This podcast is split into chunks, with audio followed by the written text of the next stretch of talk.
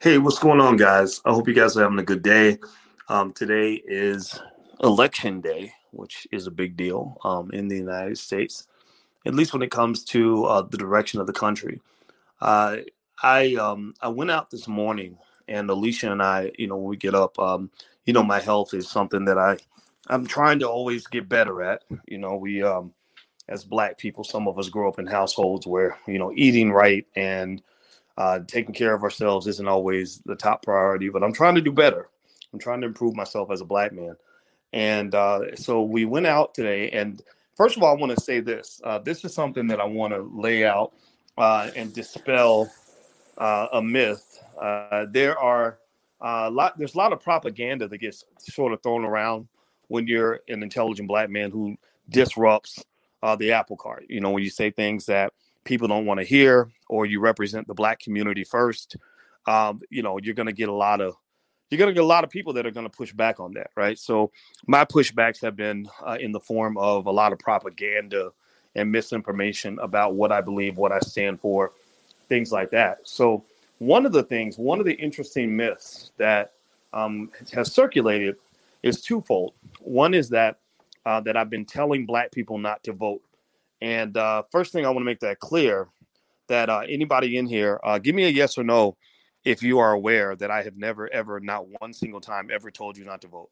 Uh, yes or no. Give me a yes or no if you've ever heard, if you've either heard people say that I've, I've, you know, that I've told people not to vote, or that, that you know that I have never told black people not to vote. I've never done that, right? But that's what happens, right? That's how propaganda works. That's one of the things that frustrates me about the political process and makes me abandon the Democratic Party is that people don't want to operate on truth. They want to operate on lies and you know and, and discrediting and you know creating photoshop images of ice cube with a maga hat on because he's trying to negotiate you know for black people or negotiate for reparations with a team of scholars by the way not by himself the other myth is that I wasn't voting myself, and uh, that's not true either. Um, in you know, an expression of you know liberty and freedom, which all of us should have. Uh, I told you guys earlier in the year that my opinion on voting has shifted a little bit. Um, I heard Professor Eddie Glaude, who actually said that we should vote to let them know that we're here, vote in our local elections because that's going to affect our lives. But when it comes to the presidential election, we should uh, either leave it blank or vote third party. So let me tell you what I did this morning. I voted with Alicia, and I voted for the Libertarian candidate. Uh, that's what I did. I didn't. I didn't vote for Biden or Trump, and I did vote in my local election. So I did vote. So uh, if somebody ever says Dr. Boyce is telling Black people not to vote, then you can say no. Actually, go listen to his podcast. Uh, he actually says that he does vote, but he also is protesting the political process because y'all know that it's a bunch of BS. The second thing I want to throw out here is money and how money impacts the political system. You guys know I'm an expert on money and finance, and that's my thing. Like my doctorate's in finance. I have to, in case you're wondering why I repeat that, I say that, um, you know, in different podcasts just so that people will know I'm not just pulling opinions out of my ass. I actually have a PhD in this. I've taught college students this stuff for 25 years. So I thought about money in 10,000 ways that most people never get a chance to. And one of the things about money and politics that's really fascinating to me is that I don't think people understand just how corrupt the system has become due to uh, capitalism.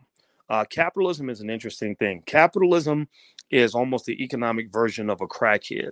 Uh, capitalist corporations particularly due to Milton Friedman in the 1970s teaching us that greed was good and that the job of the corporation was to maximize shareholder wealth, which was an absolute, absolute, absolutely destructive set of ideas that actually influenced, um, you know, Reaganomics and and conservative politics for a long time. Right? It's one of those things that made it makes it hard to be a Republican.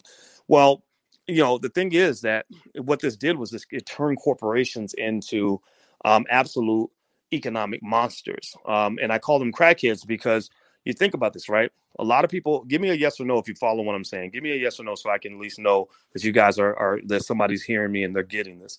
Um, so so you got some people that are addicted to um, alcohol, some people addicted to drugs, some people addicted to church, some people addicted to sex, uh, some people addicted to Popeye's chicken or chocolate, right? Uh, you know, we, we all have these different addictions. People have different addictions, right?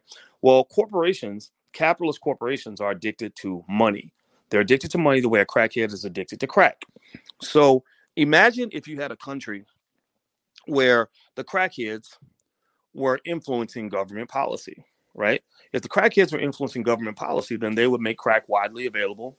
They'd make it very cheap. They'd make sure that they that they and their friends had plenty of it, right? They they'd probably promote policies that say, you know, children should try smoking crack when they're little so that they can, you know, form good habits while they're kids, right?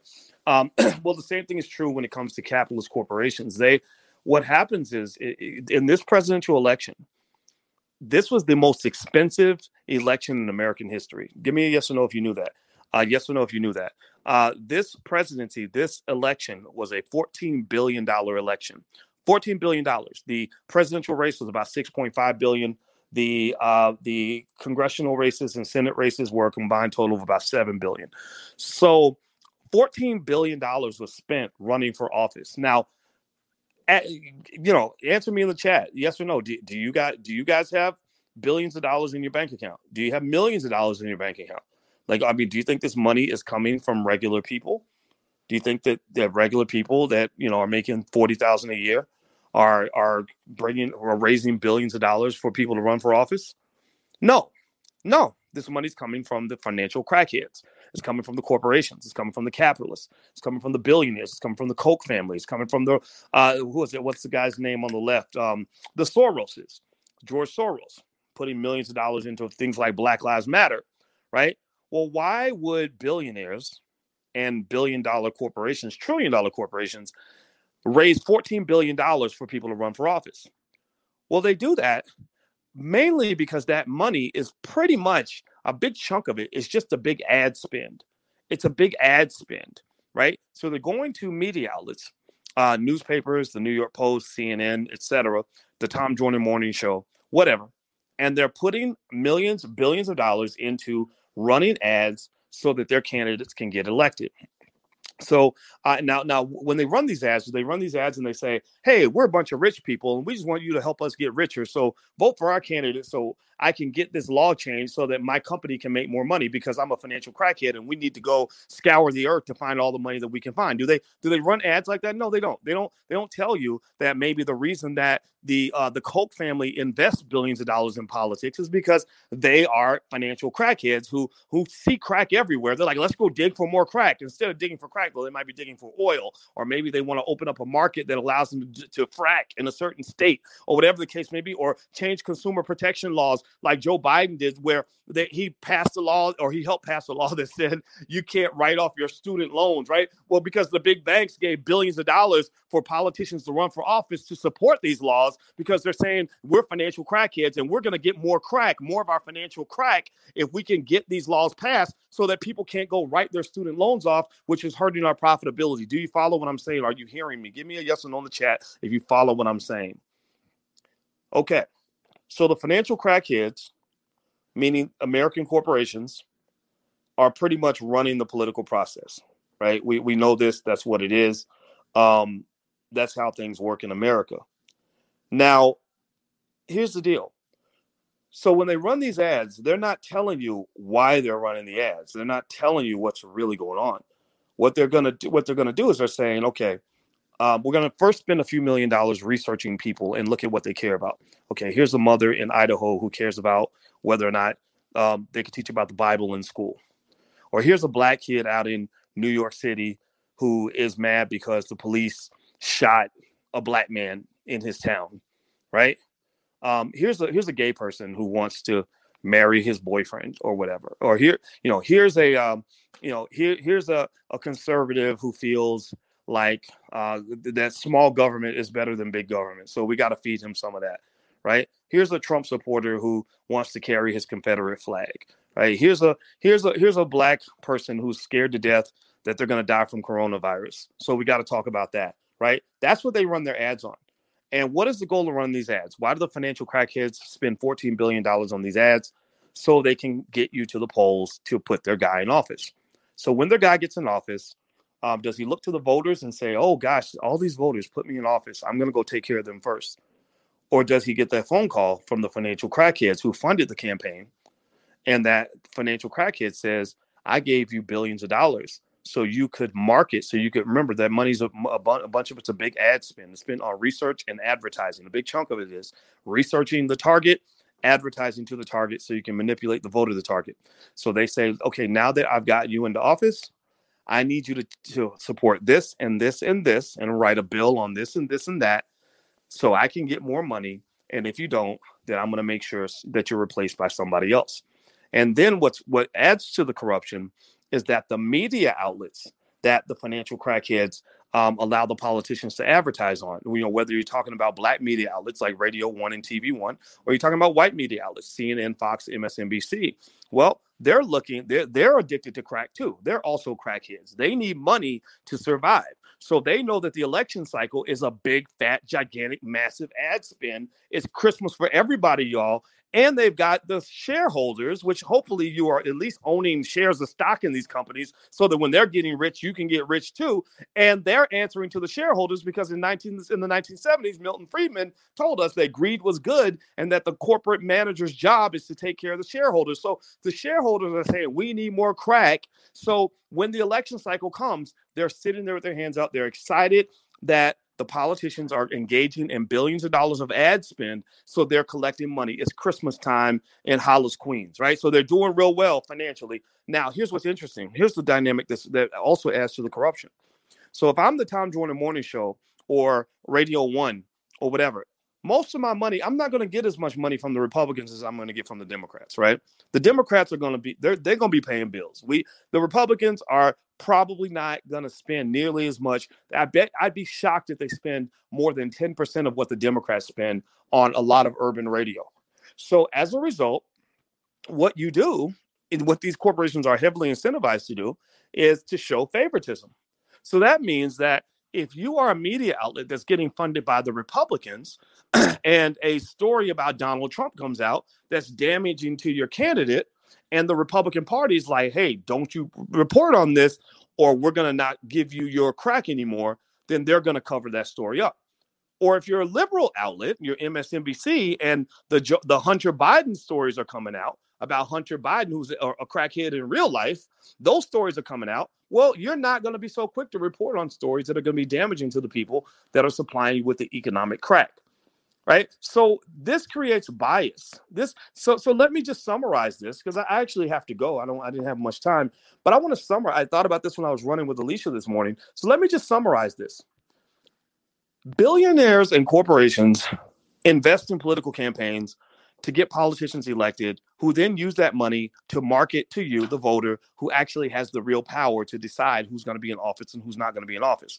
But once those politicians get the power that comes with office and they have the resources they can distribute to whatever they want they're not taking care of the voters who put them in office. They're going to take care of the people who paid the bills. So what you have is you have a significant financial conflict that occurs when the resources are being provided by one group but the resources are being controlled by another i saw this a lot in academia for example, if you go to Harvard University and you're a parent who's thinking about spending 70,000 a year to send your child to school there and you ask them, "What is your top priority?" They're going to say, "Oh, our top priority is to educate the students and make sure the students get the best education possible." Well, why are they saying that? They're saying that because the parent is going to decide if I'm going to spend $70,000 a year to send my child to this university. But that's not how the game really works. Their professors are not hired based on their teaching ability. Their professors are hired based on their ability to do academic research and write papers for dusty academic journals that nobody ever reads. Why is that? Well, because the people who actually control the money are the people who care about the research. The people who pay the money are the parents who think that their child is going to get this amazing education, right? So so again, you have that conflict. The resources are being provided, the bills are paid by the students and their parents, but the money is controlled by the faculty who then decide to hire their friends based on the type of research that they do. So it's it's a process where one group is using another group to secure its power and then taking care of itself because there's no accountability across the board. So when people talk about the need for campaign finance reform and things like that that's what they're talking about. There's no accountability. So the corporations give whatever money they want to get whoever they want elected and they go out and they spend tons of money on media outlets who then become corrupted because they have no incentive to say anything good about the candidate who isn't helping them pay their bills and they have every incentive to lie and use propaganda to support the candidate that is paying their bills because they're addicted to financial crack too. And then at the end of the day the person who gets used is the voter that gets used that, that person is you. So you talk about the public and the people. The public and the people are puppets. That's the ppp plan for you. Your ppp plan which is really a PPP could stand for piss because they piss all over you. Uh, but also, the PPP plan is that people in the public are puppets. The puppets, uh, they use media and billions of dollars in ad spend to manipulate your emotions so you will elect their candidate so their candidate can take care of the corporations who actually pay for the ad spend for them to manipulate you. You are a commodity in this process, and that's highly unfortunate. I don't know if that's ever going to change, the only advice I can give you is become an investor. So, at the very least, when these corporations are making a ton of money, your family will get paid too. That's why I told you guys no matter who wins this election, investors are going to win, corporations are going to win. And I hate saying it, but capitalism is going to win, even though I'm not even a hardcore capitalist. I'm not. I know enough about capitalism to know that I don't want to be a hardcore capitalist because I don't want to be a financial crackhead. I don't want to worship money. Money is not my God. All right, so put your hashtag B1 in the chat. If you haven't done it yet, please put your hashtag B1 in the chat. If you're listening anywhere online on, on YouTube, anywhere else, please hit the thumbs up button. Please share this this video, you know, should this video, this commentary. Like if you know anybody who um, you know wants the truth or who wants to see things outside the matrix, share it with them. Maybe we can educate ourselves and form a black agenda where we actually control that agenda and we're able to move forward as opposed to waiting for white people to do what they're definitely not incentivized to do, which is to liberate black people. I have yet to meet a white person who sees it in his or her direct interest to empower black people to not depend on white people anymore. You're going to have to do that yourself. So, anyway, hit the thumbs up button, hit the share button, hit the subscribe button, and uh, also text the word voice to 31996 if you'd like to get text notifications when I go live, things like that. Text voice to 31996. And uh, also, you can go visit the blackbusinessschool.com. It's a black owned university we created. We have 130,000 students all around the world. Uh, you can actually get started for free we have personal wealth specialists and and conversational enrollment specialists that you can speak with right now about your personalized wealth plan and a plan for your family. So I want you to have a plan for your family. Don't worry about Joe Biden's family. He got that. Don't worry about Donald Trump's family. He's got that.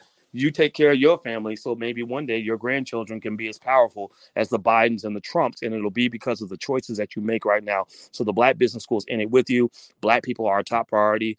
B1 all day, every day, all black all the time. Also, I should let you guys know tonight at 6 p.m. on drboycetv.com, I've got a bunch of black experts coming through. We're going to do all black politics. So we're going to talk about what's going on with the with the political environment, but we're going to talk about it from a black perspective with experts that you don't get to see on mainstream media because these are people that actually care about you and not just people that are trying to get on TV uh, and get approved by white people. We don't do that stuff around here. We get approved by black people. That's where we live. All right, so I'm out of here. Have a good day. Talk to you later. Love you.